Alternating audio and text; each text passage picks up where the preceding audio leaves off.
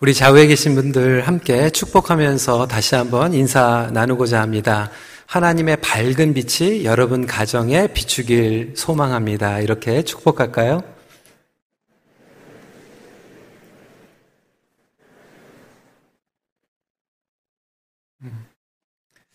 어, 오늘부터 앞으로 11주 동안에 어두운 시대 비범한 하나님의 능력이라고 하는 시리즈 제목으로 말씀을 나누게 됩니다. 어, 엘리야에 대한 이야기입니다. 어, 사실 엘리야의 설교는 6년 전에 어, 말씀을 전한 적이 있는데요. 그때는 우리 이면수 목사님께서 억류되어 있는 그 상황 가운데에서 어, 언제 돌아오실지 모르고 제가 매주 매주 이렇게 그냥 대신 설교를 했던 기억이 납니다. 그래서 그때는 입으로 설교를 했는지 코로 설교를 했는지 정말 정신없게 어, 그렇게 말씀을 전했고요. 올해 저희 교회 표어가 멈추지 않는 성령의 역사입니다. 그래서 이 드라마 바이블을 통해서 이 말씀을 쭉 듣는데 이 엘리야의 시대야말로 가장 어려웠던 영적인 암흑기였습니다. 그럼에도 불구하고 하나님께서는 이 엘리야를 들어서 사용하셨고 이야기는 엘리야의 이야기가 아니라 사실 비범한 하나님의 능력에 대한 이야기라고 하는 것을 다시 깨닫게 되었습니다. 그런 의미에서 이번에 이 엘리야를 통하여서 역사하신 하나님의 능력을 우리 모든 큰빛교회 성도님들이 경험하기를 주님의 이름으로 축원합니다. God's Extraordinary Power in Dark Times라고는 제목인데요. 오늘은 평범한 사람, 비범한 삶, Ordinary People, Extraordinary Life라고 하는 제목으로 말씀을 나누겠습니다. 하나님은 평범한 사람에게 비범한 삶을 살아가도록 능력을 부어 주십니다. 엘리야는 우리가 잘 아는 대로 구약 시대를 대표하는 선지자였습니다. 그의 영향력은 구약 시대에서 끝난 게 아니죠. 어, 신약 시대에도 계속됐습니다. 세례 요한이 담대하게 회개하라 라고 말씀을 전할 때 너무나도 그 메시지가 파워풀한 나머지 많은 사람들이 죽은 엘리야가 돌아왔다 라고 이야기를 합니다. 어, 예수님께서 오병이어 기적을 베푸신 후에 제자들을 다 불러가지고 무리가 나를 누구라 하느냐라고 그러니까 제자들이 보고하는데 죽은 엘리야가 돌아왔다라고 얘기합니다라고 이야기할 정도였어요. 그러니까 그만큼 영향력을 가지고 있었죠. 예수님께서 십자가에서 숨을 거두시기 전에 마지막 엘리 엘리 라마 사막다니라고 외치셨을 때 멀리 있었던 사람들은 예수님이 엘리야를 부르고 있다라고 여길 정도였어요. 그 정도로 막강한 영향력을 가졌는데 성경은 또 분명하게 엘리야는 저와 여러분들과 마찬가지로 평범한 사람이었다라고 기록을 합니다. 야고보서 5장 17절 말씀이죠. 엘리야는 우리와 성정이 같은 사람이로되. 쉽게 얘기하면 he was an ordinary person. 평범한 하나님의 사람이었다. 그렇다면 하나님께서는 이와 같이 평범한 사람을 부르시는데 비범한 방법으로 사용하십니다. 성경과 역사 그리고 우리의 주위를 살펴보면 다 마찬가지예요. 하나님은 특별한 사람을 불러서 사용하시는 게 아니라 평범하고 레귤러한 올디네일 사람들을 통하여서 역사하십니다. 이게 하나님의 주특기세요. 특정한 사람들이 하나님 일을, 큰 일을 하는 게 아니라 평범하지만 하나님 안에 거하는 사람들이 쓰임을 받게 됩니다. 특별히 지금 팬데믹 시간을 통하여서 어려운 시대를 살아가고 있지 않습니까? 이 어려운 시대에 하나님의 능력과 은혜가 드러나는 것은 특별한 사람들이 하는 게 아니에요. 하나님 안에 평범하게 거하는 사람들입니다. 그럼에도 불구하고 우리는, 아, 우리는 특별하지 않다. 나 같은 사람이야 하면서 스스로 제한시킵니다. 그렇다면 하나님께서 즐겨 쓰시는 방법, 이 평범한 사람들을 불러서 비범하게 역사하시는 그리고 영광 받으시기 원하시는 그 능력 가운데 이 엘리야가 소유했던 비밀은 무엇이었을까? 함께 오늘 서론적인 메시지로 나누길 원합니다. 첫 번째로 굉장히 중요한 포인트입니다. 하나님의 방법대로 사는 것이 비범한 삶을 사는 것입니다. God's way of life is the extraordinary life. 평범한 사람을 통하여서 어두운 곳에 빛을 비추신다라고 하는 거예요. 사실 오늘 말씀의 역사 배경으로 돌아가면 엘리야가 활약했던 시대는 이스라엘 중에서 가장 영적으로 어두웠던 시대라고 말씀을 드렸습니다. 그때 왕이 누구였냐면 아합 왕이었어요. 열왕기사 16장 30절은 오므리의 아들 아합이 그의 이전에 모든 사람보다 여호와 보시기에 악을 더욱 행하여 라고 이야기하고 있어요. 여기서 우리가 눈여겨 보아야 될 것은 그 전보다 예전보다 모든 사람보다 가장 악한 왕이었다라고 얘기하고 있는 거예요. 여러분 상상이 되십니까? 최고로 악하고 부패하고 타락했던 왕이었어요. 근데 혼자만 악한 게 아니라 어, 결혼을 했는데 이세벨이라고 하는 여인과 결혼하는데 이세벨은 시돈의 공주였어요. 그런데 구약에 보면 이 이세벨이야 이세벨이라고 하는 여인이야말로 가장 또 악독한 여인이에요.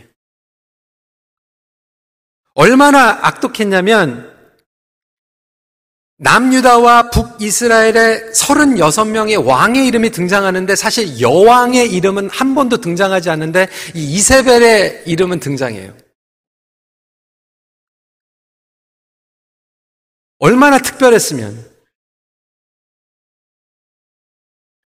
요한계시록에 보면 타락한 그리고 가장 음흉한 영향력을 얘기할 때 이세벨의 영향력을 받았다라고 얘기할 정도예요. 예전에 우리 여자분들 이세벨이라고 하는 화장품을 이렇게 많이 바르셨는데 그게 좋은 게 아니에요. 이세벨은 원래 시돈의 공주였는데 이스라엘로 시집을 왔어요. 근데 그 아버지는 바알의 제사장이었어요. 그래서 선교사로 온 거예요. 이스라엘 전역에 이 바알 신을 섬기게 하기 위해서 미션을 가지고 와가지고 결혼을 한 거예요. 완전히 가장 악한 왕과 가장 악한 여왕, bad combination, worst chemistry죠. 열왕기상 16장 31절부터 33절에 보면 시돈 사람의 왕 에빠알의 딸 이세벨을 아내로 삼고 가서 바알을 섬겨 예배하고 사마리아에 건축한 바알의 신전 안에 바알을 위하여 재단을 쌓으며 또 에사라, 아세라상을 만들었으니 그는 그 이전에 이스라엘의 모든 왕보다 심히 이스라엘 하나님 여호와를 노하시게 하였더라. 이전에는 이스라엘이 여호와도 섬기며 우상도 섬겼어요. 그것도 잘못된 거죠. 그런데 이제는 아예 공식적으로 여호와 하나님을 섬기지 않고 바알만 섬기겠다고 하는 거예요. 얼마나 끔찍합니까? 하나님을 부인하고 바알신만 섬기겠다고 공식적으로 선포해 버린 거예요. 여러분 이스라엘 백성들이 왜 이렇게 바알신을 우상 숭배했을까요? 바알은 그 당시에 다산 그리고 다작 이 사막에서 황폐지에서 농사를 지려면 비가 와야 되잖아. 오늘도 비가 왔는데. 그런데 이스라엘 백성들뿐만 아니라 그 당시에 있었던 사람들이 바알 신이 이 비, 비를 내리게 하는 신이라고 여겼어요.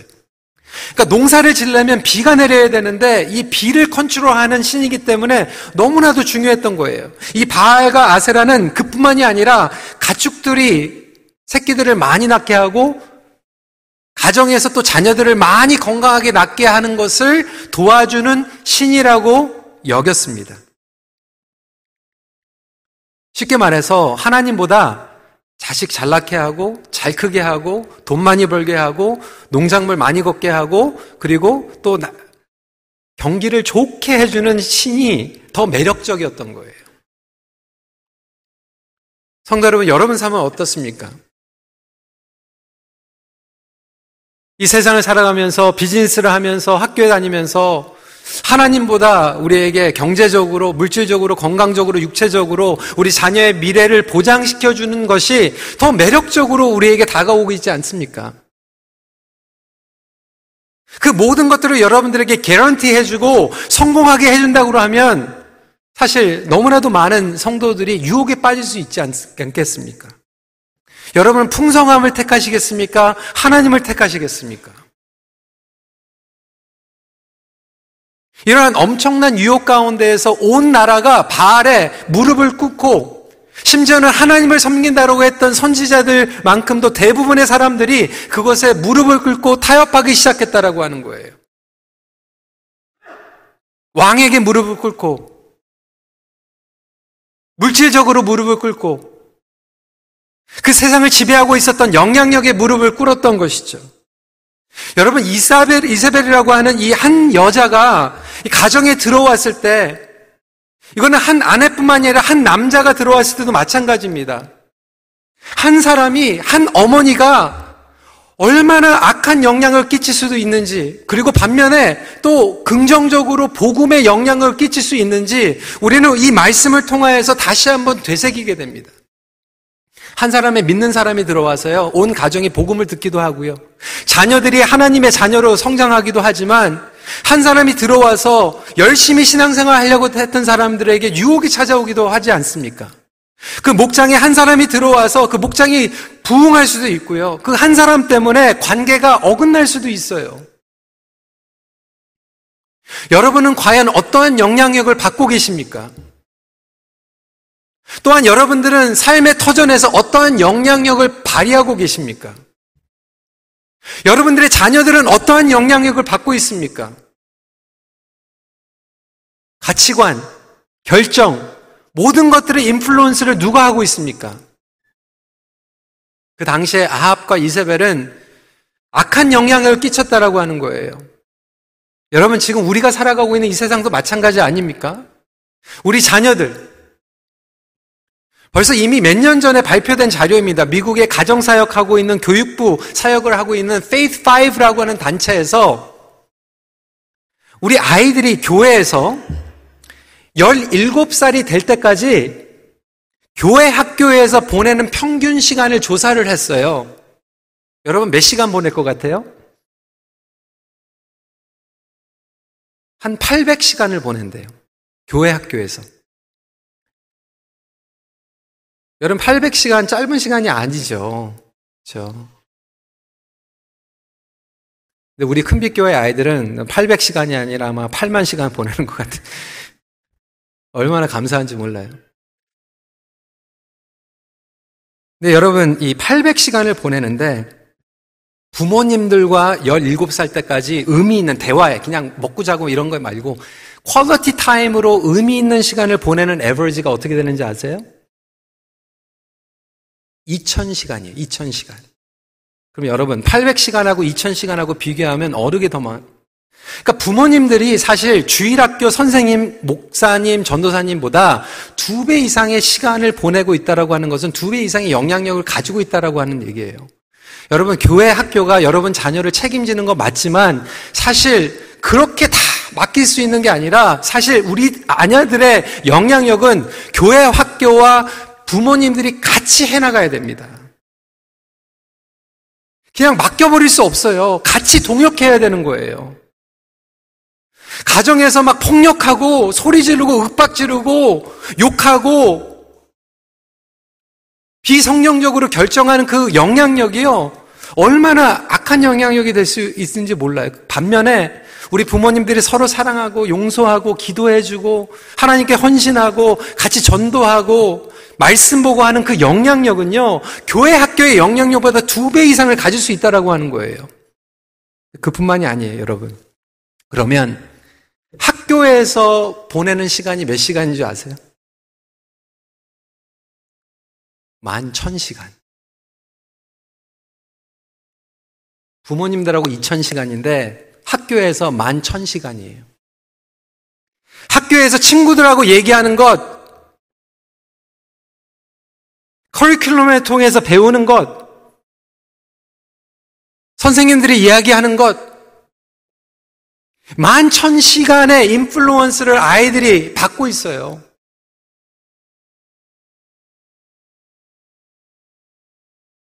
여러분, 그래서 우리 교회에서도 우리 선생님들 계시잖아요. 사명이 얼마나 중요한지 모릅니다.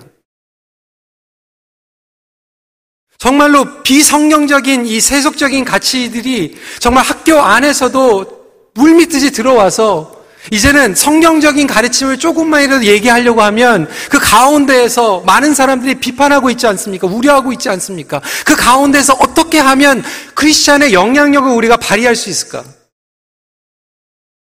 여러분 학교에서 만천 시간 그 다음 미디어는 어떻게 될 것 같아요? 여러분 미디어 무려 6만 3천 시간입니다. 6만 3천 시간. 여러분 자녀들이요 게임 보고 인터넷 보고 앱 보고 틱탁 하고 여러분 그 영향력이요 6만 3천 시간이에요. 교회 학교에서 800시간인데 미디어를 통해서 6만 3천 시간. 그래서 헐리우드에서 우리 아이들에게 주는 가치관과 비디오와 게임에서 주는 그 가치관이 우리 아이들을 지금 만들고 있는 거예요. 형성시키고 있는 거예요. 그러다 보니까 최근 10년, 20년 동안 헐리우드에서 주는 메시지가 우리 아이들의 바탕이 되었고 기본기가 되었고 이제는 그것이 교회 안에 스며들어서 mainline denomination 가운데서도 결정하는데 하나님의 말씀으로 결정하는 게 아니라 세상에서 이야기하고 있는 가치관이 우리를 컨트롤하게 되었어요.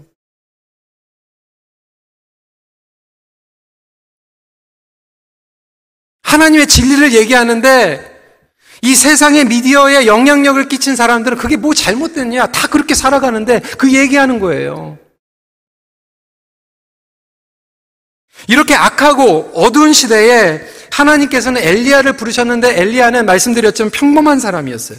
그런데 그럼에도 불구하고 하나님께서 엘리야를 사용하셨던 것은 엘리야가 어떤 사람인가 너무나도 중요한데 엘리야의 뜻이요. 엘, 엘로힘, 하나님. 야, 저호바, 여호와. 그, 그 중간에 아이 하나 있는 거예요. 그게 뭐냐면, 나의, my. 나의 하나님은 여호와시다. 그 고백이 여러분들과 여러분 가정에 임하시길 간절히 기도합니다. 여러분, 이게 뭐 특별한 겁니까? 하나님이 나의 하나님이다. 그거 얘기하는 거예요, 지금. 그 차이예요, 지금. 하나님이 나의 하나님이십니다. 하나님이 나의 주인입니다. 하나님의 말씀이 나의 마침, 나침반입니다. 하나님의 말씀이 나의 진리입니다. 이 한 끗 차이인데 엘리야를 하나님께서 쓰셨다라고 하는 거예요. 그래서 엘리야는 비록 평범한 성정을 가지고 있었지만 하나님을 인정하고 그의 방법대로 살아갔기 때문에 그래서 여러분 결론은요. 하나님의 방법대로 사는 게 비범한 삶이에요. 다른 게 아니에요. 왜? 하나님이 비범한 하나님이시기 때문에 그렇습니다. 우리가 비범한 게 아니라 하나님이 extraordinary 하기 때문에 하나님 안에 거하면 평범하게 거해도 비범한 능력과 은혜를 경험하는 거예요. 예수 그리스도 안에서 거하면 평범하게 거하는 것 같은데 비범한 성령의 열매가 나타나는 거예요. 여러분 촛불이요 깜깜한 방 안에서 더 빛나지 않습니까? 아주 깜깜하면 초 하나만 비춰도요 환해져요. 그런데 뭐 초가 내가 더 열심히 태워야지, 내가 더 환하게 비춰야지 이렇게 노력하지 않아요. 그냥 촛불은 자기의 임무를 해서 그냥 빛을 비추는 거예요. 그런데 평범하게 빛을 비추는데 어둡다 보니까 비범한 빛이 나오는 것 같이 느껴지는 거예요. 우상숭배가 들끓고 어두운 곳에서 비즈니스를 하면서 힘들다고 얘기하니까 다 치링하는데 그 가운데에서 나는 하나님 말씀 가운데에서 그래도 나는 하나님이 나의 여호와다. 누구나 다 혐오하고 배신하고 복수하고 다 욕하는데 그래도 나는 하나님이 나의 하나님이니까 용서해야지. 그래도 나는 하나님이 나의 하나님이니까 좀 품어줘야지. 학교에서 모든 사람들이 지금 온라인으로 공부하면서 다 치딩하는데 그래도 하나님이 나의 하나님이니까 나는 그래도 좀 솔직하게 해봐야지. 불의와 비도덕적인 것이 판을 치는 곳에서도 적당히 타협하는 것이 아니라 내가 있는 자리에서 그래도 평범하지만 하나님을 의지하고 나아가려고 하는 그 삶 자체가 비범한 삶이다라고 성경은 정리하고 있는 거예요. 저는 우리 교회에 있는 자녀들이, 청년들이 너무나도 평범하지만 이렇게 비범한 삶을 살아갔으면 좋겠어요. 다른 게 아니잖아요. 여러분, 다윗이요. 아버지가 기대하지 않았던 막내 아들이었어요. 그 당대 최고의 영적인 지도자였던 사무엘이 선지자가 와가지고 아들들 다 부르라고 했는데 다 불렀는데 다윗만 안 불렀어요. 그 얘기 뭐예요? 기대하지 않은 거예요. 관심이 없었어요. 뭐 하고 있는지 몰랐어요. 그 막말로 얘기하면 이런 거예요. 여러분 자식들 중에서 다 수학, 피아노, 바이올린, 뭐 댄스 다 과외하고 좋은 학교 보냈는데 막내는 너는 학교 안 가도 돼. 너는 그냥 이렇게 살아.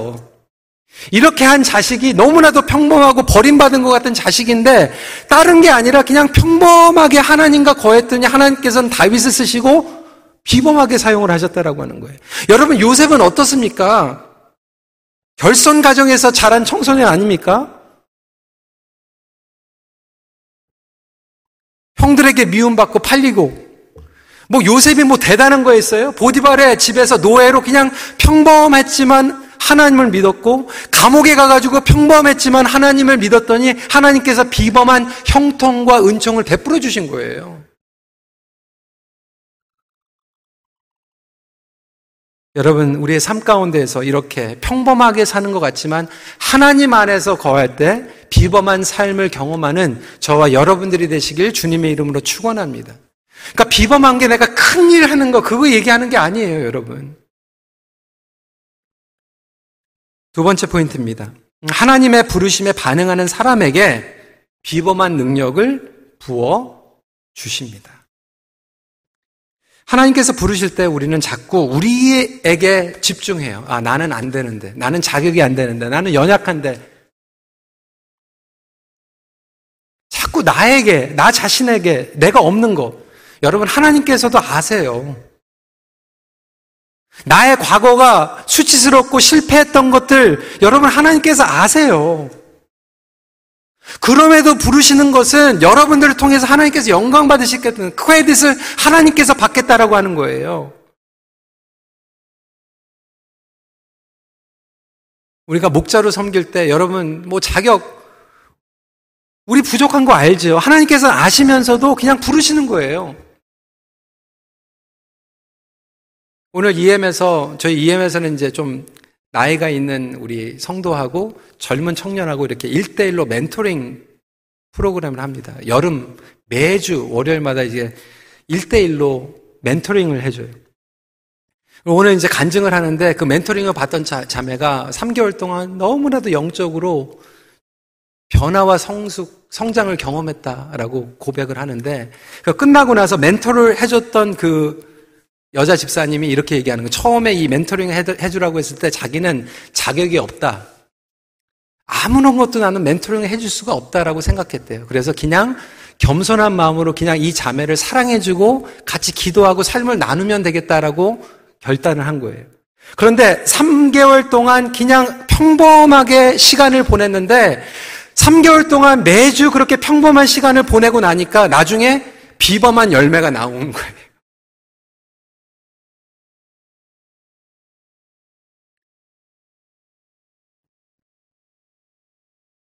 결국 행하시는 분은 여호와 하나님이신 줄 믿으시기 바랍니다. 그분께서 우리를 통하여 일하시고 완성하시는 것을 알면서도 아직도 우리는 주저하고 불순종합니다.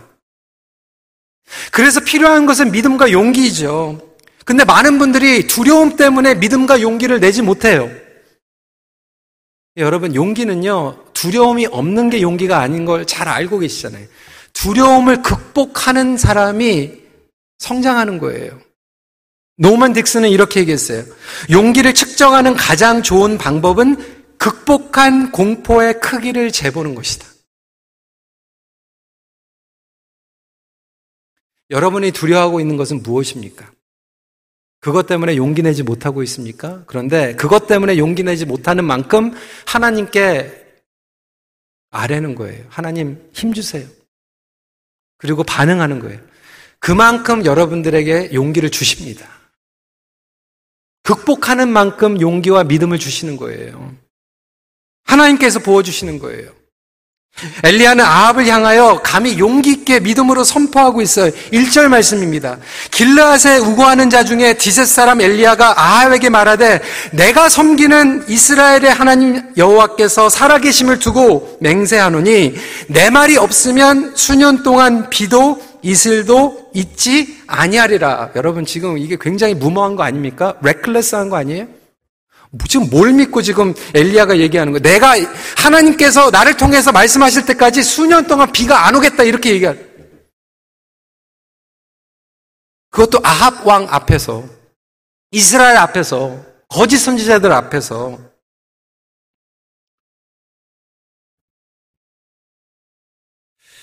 아니 무엇이 엘리야로 하여금 이렇게 용기와 능력을 갖게 하셨을까? 첫 번째 A는 하나님과 혼자 있는 시간을 통하여 능력을 부어 주십니다. 여러분, 길르아 디셉에서 엘리야는 자랐어요.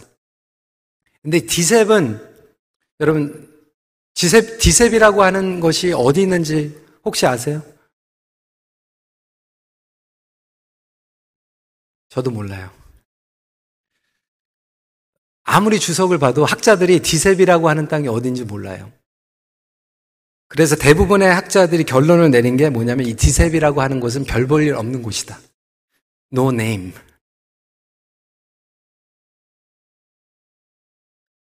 뭐 화려한 곳에서 자란 사람이 아니라 no name town에서 자랐는데 확실한 것은 이 디셉이라고 하는 곳이 길르앗이라고 하는 지역에 포함된 땅인데 길르앗은 지역 전체가 광야였어요. 광야, desert. 그러니까 어딘지는 모르는데 광야에서 태어나서 자란 사람이에요. 그래서 엘리야는 광야에서 혼자만의 시간을 많이 보냈어요. 여러분 지금 이 팬데믹 가운데서 혼자만의 시간 많이 보내시는 성도들도 있을 거예요. 지금도 여전히 온라인으로 혼자만의 시간을 보내시는 성도님들 계실 거예요. 분명한 것은 진정한 믿음과 용기는요, 사람들 많이 있어가지고 분위기 때문에 용기와 믿음이 생기는 건 아니라는 거예요. 사람에게 군중 심리, 충동적이고 임시적인 용기를 얘기하는 것이 아니라 하나님과의 혼자만의 시간을 통하여서 어떻게 강하고 담대한 믿음을 가질 수 있는가. 여러분, 하나님께 비범하게, 평범하지만 비범하게 쓰임을 받은 사람들의 공통점이 뭐냐면 하나님 안에서 혼자 있는 시간들을 즐긴 사람들이었어요. 다윗, 모세, 요셉, 바울, 심지어는 예수님. 내성적인 성격, 외성적인 성격 얘기하는 게 아니에요. 내성적인 성격을 가지신 분들도 혼자 있는 시간 굉장히 많이 갔는데 문제는 하나님과 보내는 게 아니라 혼자 보내는 거예요. 혼자라고 느껴질 때 두 가지 반응이 나온대요. 첫 번째는 discouragement고 두 번째는 courage예요. 그러니까 어떤 분들은 혼자 있으면 자꾸 영적으로 오히려 더 깊은 유혹의 함정에 빠져들어가요. 무기력해져요. 이상한 생각만 해요. 엉뚱한 거 들어요. 근데 하나님 안에서 보내게 되면 하나님께서 재충전해 주기 때문에 용기가 생겨요. 순종할 수 있어요. 그래서 그 혼자만의 시간이 끝나면 일어나요. 뛰어가요. 사명을 받고 순종할 수 있어요. 성령 충만을 받아요. 그런데 혼자 있는 시간에 하나님과 보내지 않은 사람들은 이제 그 시간이 지나고 나오라고 하는데 나오질 못하는 거예요. 일어나 걸으라고 하는데 걸을 수가 없는 거예요. 그 혼자만의 시간을 통해서 하나님께서 우리에게 주시는 것들이 있잖아요. 말씀드린 것 같이 비범한 게 아니에요. 그냥 저 사람한테 가서 사과해. 저 사람 가서 인커러지 해줘. 작은 일인 것 같지만 그 혼자만의 시간을 통해서 하나님께서 보여주면 그것을 순종하면 그것이 비범한 하나님의 은혜와 능력으로 들어가는 통로로 쓰임 받게 된다라고 하는 거예요. 여러분은 지금 혼자만의 시간을 어떻게 보내고 계십니까? 하나님과 시간 보내고 계세요? 하나님의 음성을 듣고 계세요? 하나님의 말씀으로 충만하고 계세요? 아니면 이상한 얘기, 이상한 생각, 의심과 두려움, 공포 가운데에서 그 더욱더 깊은 수렁에 빠지고 계십니까? 외로울 때 하나님과 은밀한 교제를 누릴 수 있는 성도님들이 되시길 주님의 이름으로 축원합니다. 여러분들의 인생 그리고 우리 자녀들, 청년들의 인생도 마찬가지예요. 그 혼자의 시간을 어떻게 보내는가? 은밀한 시간을 어떻게 보내는가? 마지막 비, 하나님을 아는 지식을 통하여 능력을 부어주십니다. 엘리야는 지금 무모하게 비안 오겠다라고 얘기한 게 아니에요. 여러분, 지금 만약에 제가 나와가지고 비 안 옵니다 이렇게 얘기하면 사실 말이 안 되는 거잖아요. 그런데 왜 그때는 엘리야가 이런 어떻게 보면 인간적으로 무모한 얘기를 했을까요? 하나님이 어떠한 분이신지 알았어요. 1절에 내가 섬기는 이스라엘의 하나님 여호와께서 살아계심을 두고 맹세하노니 이러면서 담대하게 선포하는 거예요. 왜? 말씀드렸지만 바알 신을 믿었던 사람들은 비를 누가 내리게 한다고 믿었어요? 바알이 내리게 한다고 믿었어요. 그래서 바알에게 절한 거예요. 그런데 이 사람들에게 지금 얘기하는 거예요. 이거는 바알이 결정하는 게 아니라 하나님께서 결정하는 겁니다. 세상에서 비즈니스 하는 사람들이 경기가 좋아야지 그리고 다른 사람들보다 조금 더 얕게 해야지 됩니다라고 얘기하는데 믿는 비즈니스들이 이거는 하나님께서 하시는 겁니다. 선포하는 거 마찬가지예요. 자녀들이 정말로 뭐 공부해야 되고 성공하려면 신앙은 조금 적당히 하고 먼저 그렇게 compromise 해가지고 해야 됩니다라고 얘기할 때 우리의 자녀의 인생은 하나님께서 책임지신다라고 고백하는 거 마찬가지예요.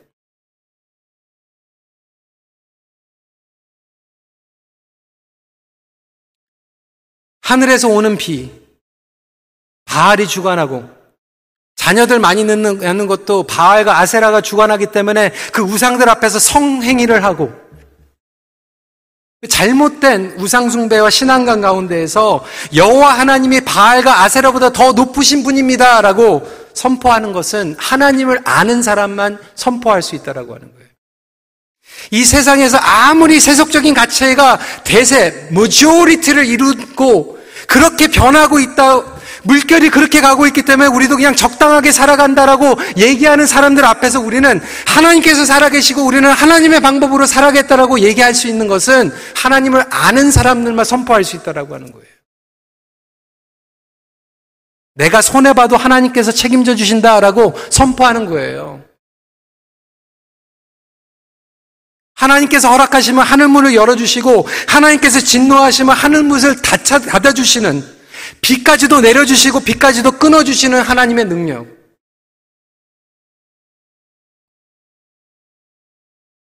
교회 사역도 마찬가지예요. 뭐 재정이 끊기면 사역이 멈추고 재정이 풀리면 사역이 시작되고 절대로 안 그래. 하나님께서 막으시면 사역이 안 되는 거고 하나님께서 하라고 그러시면 하는 거고요. 팬데믹, 불경기 우리는 시장을 알아야 되고 인간을 알아야 되는 것도 분명하지만 그거보다 더 중요한 것은 하나님을 아는 것입니다.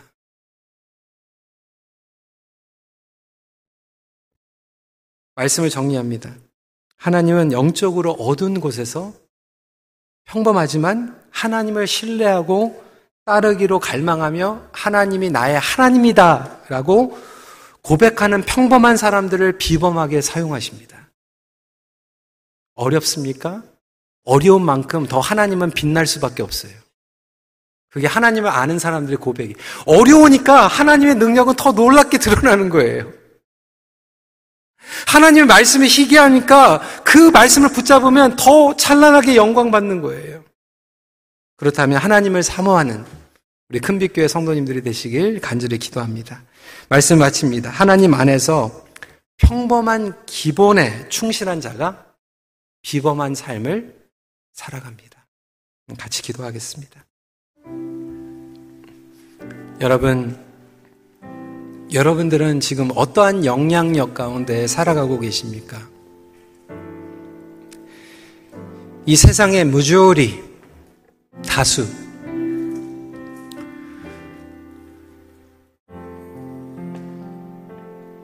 흘러가는 이 세상의 물결,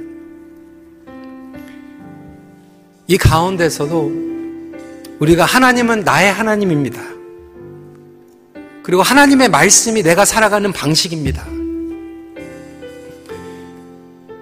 평범하지만 그 평범한 기본기를 붙잡고 살아가게 해주세요. 라고 이 시간에 고백하시는 성도님들에게 하나님께서는 지금 놀라운 비범한 은혜와 능력을 부어주실 줄 믿습니다. 그렇다면 이 시간에 결단했으면 좋겠어요. 여러분, 다른 게 아니에요. 내가 큰 일을 하겠다. 이 얘기 아니에요. 하나님, 내가 혼자 있는 시간. 여러분, 공부하기 전에 잠깐이라도 혼자 있는 시간 보내세요. 여러분, 가게 바쁜 거 알아요. 근데 convenience store 가셔서 10분 전에라도 가셔서 하나님과 좀 혼자의 시간 보내세요. 우리가 잠자기 전에 잠깐이라도 하나님과의 혼자의 시간을 보내서 그 시간을 통하여서 하나님께 용기를 받고 능력을 받아서 과거에 내가 넘어졌고 나는 평범하지 못해서 아예 그냥 너무나도 어리석고 못났지만 하나님 나에게 긍휼을 베풀어 주셔서 하나님의 능력이 나를 삶을 통하여서 흘러가게 해 주세요. 이렇게 기도하는 시간 가졌으면 좋겠고요. 두 번째로 이 시간에 우리 자녀들, 우리 청년들을 위해서 기도했으면 좋겠어요. 하나님, 지금 이 세상은 더 악해져 가고 있습니다. 더욱더 말씀을 떠난 이 세상적인 가치관이 너무나도 정신없이 거세게 밀려 들어오고 있습니다. 그 가운데에서 우리 자녀들을 주님께서 붙잡아 주셔서 그들이 흔들리지 않고 하나님의 말씀으로 일어나게 해 주시고 우리 교회 청년들과 다음 세대가 우리 2세들이 우리 교육부에 있는 자녀들이 짧은 시간이지만 말씀으로 정말 세상이 줄 수 없는 임팩트를 가지고 성장할 수 있도록 함께하여 주시옵소서. 우리 시간에 우리 자신과 우리 자녀들을 위해 다음 세대를 위해서 기도하는 시간 갖도록 하겠습니다. 기도하시겠습니다. 아버지 하나님 저희들이 간절한 마음으로 기도합니다 주님 저희들이 주의 한분 안에서 함께 주십니다 아버지 하나님 우리는 너무나도 평범하지만 하나님께서 놀랍게 사용해 주실 것을 저희들은 하며 나아갑니다 아버지 하나님 우리는 부족합니다. 아버지 하나님 우리는 아무것도 할 수 없음을 이 시간에 고백합니다. 하지만 우리가 다른 사람들보다 특별하기 때문에 큰 일을 행하는 것이 아니라 아버지 하나님 정말로 extraordinary한 하나님의 용서와 능력이 우리 삶 가운데서 흘려들게 하여 주시옵시고 아버지 하나님 그러한 선한 영향력 가운데에서 말씀을 붙잡고 살아갈 수 있도록 우리를 도와주시옵소서 주님, 우리를 영적으로 살려주시옵소서. 우리를 소생케 하여 주시옵소서. 밀려오는 이 세상의 가치관 가운데에서도 아버지 하나님 우리가 하나님을 붙잡고 하나님이 나의 하나님입니다. 하나님 나의 전부입니다. 하나님의 말씀이 우리의 나침반입니다. 라고 하는 그 고백을 하며 살아갈 수 있도록 주님 붙잡아 주셔서 아버지 하나님 이 세상을 살아가면서 우리가 그런 고백 가운데 살아가게 하여 주시고 그 가운데 살아갈 수 있는 우리 자녀들이 될 수 있도록 인도하여 주셔서 우리 시간에 함께 찬양으로 고백하기 원합니다. 거친 이 세상의 파도가 몰려올지라도 어두움이 찾아올지라도 우리가 주 안에서 거하며 말씀으로 승리할 수 있도록 용기와 능력을 부어 주시옵소서 고백하며 찬양하도록 하겠습니다. 주 품에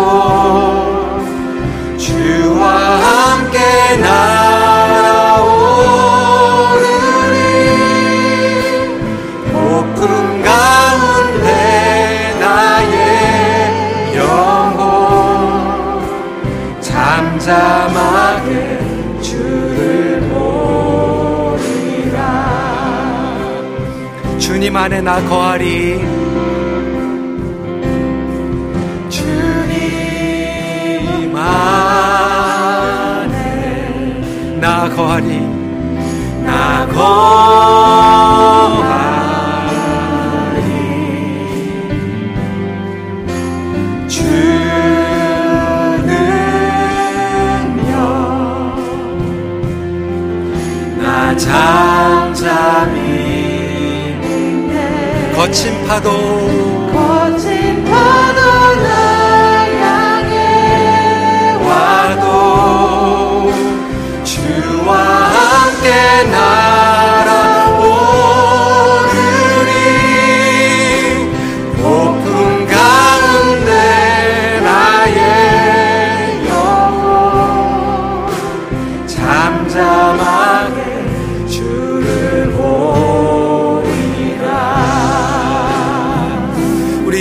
다시 한번 주님 앞에 아, 고백하며 결단하는 시간 아, 갖기를 원합니다. 주님, 다른 건 몰라도 주님과 혼자 보내는 그 시간만큼은 내가 이제부터 양보하지 않게 하여 주시옵소서.